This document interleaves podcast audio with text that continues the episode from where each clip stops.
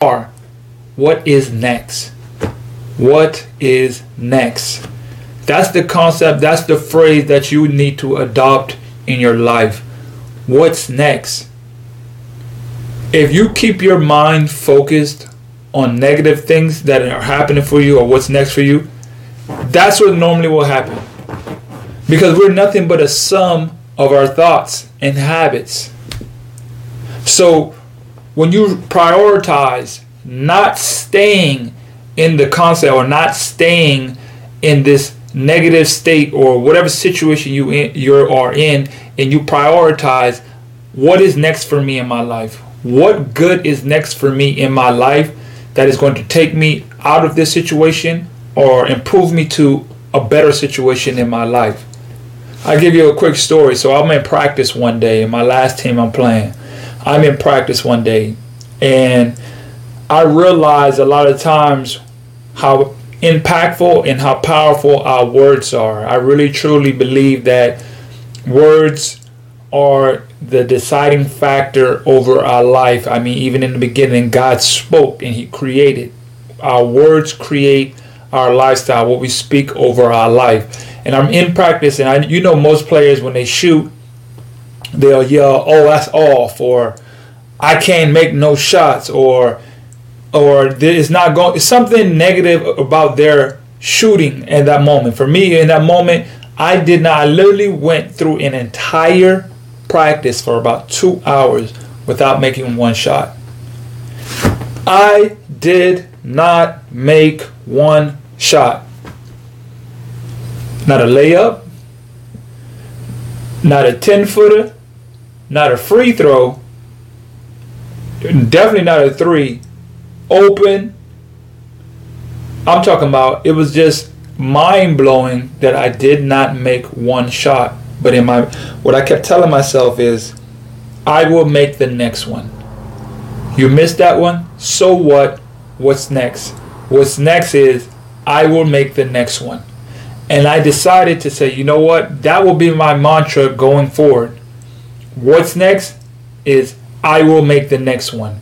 See, by changing the words that I use, by changing my mindset on what is next instead of what has happened, I went out the very next game and made every shot in the game.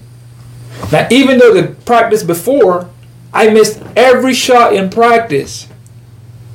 I'm talking about good looks, form, feel good, good technique, all that on point, online but I missed every shot. And I could have either dwell in that or I keep telling myself, what is next for me? Then the, what is next for me is I will make the next one. What is next for me is the next one will go in. What is next for me is I will get out of this slump. I'm constantly speaking positivity out of my mouth and for my life and understanding what is next for me is what I decide and determine out of my own brain to create the future that I want or create the reality of what I want in my life, which is in that situation was to make shots. And by me doing that, by me sticking to that, I was able to project forward into the next game and make every single shot. I think I went I think I went nine of ten. I may have missed one shot because I was on the bench. I was cold, and I came and I missed one, but then I made like the next three. But I started out the game like seven to seven, eight of eight. I had like 25 points off like nine shots because I didn't miss any shots. But it was because I had my mindset on what's next for me. So the question you have to you must ask yourself, what is next for you in your life? What are you choosing to put in your brain and put in your soul to get you to the next level? What is next for you that you want to achieve? You want to get over? You want to accomplish?